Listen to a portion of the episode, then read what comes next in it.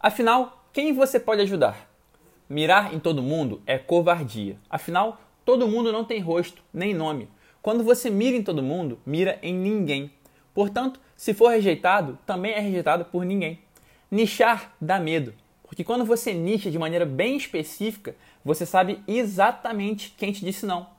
Quando você segmenta o seu público-alvo, você consegue praticamente ver o rosto de quem negou a sua oferta e assim ter a certeza de que falhou. Isso dá medo, mas não existe outro caminho. Você não pode tirar uma dor que não sentiu. E falar que seu produto ou serviço é para todos significa que ele não tira dor nenhuma.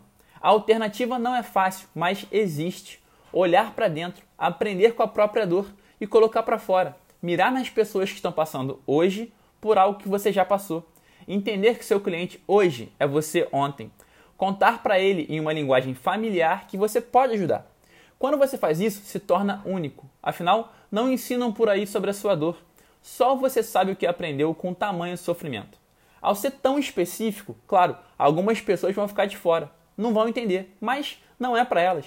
Desde que outra pessoa que tem a dor delas as ensine o caminho. O seu compromisso é com quem entende, com a sua tribo. Ao escolher compartilhar com quem está passando hoje pelo que você passou ontem, você se torna para essas pessoas o antídoto necessário e passa a compreender que aparecer diariamente para elas não é sobre você, mas sim sobre elas. Qualquer um que já passou por alguma dor pode fazer isso e deve fazer isso agora. Aproveitar o retiro espiritual obrigatório para vasculhar dentro de si e colocar o que encontrou para fora. Por você, por mim, porque está agora passando pelo mesmo, pelo mundo que nunca precisou de tanto faça isso. Mas quem é você para fazer isso? Você é você.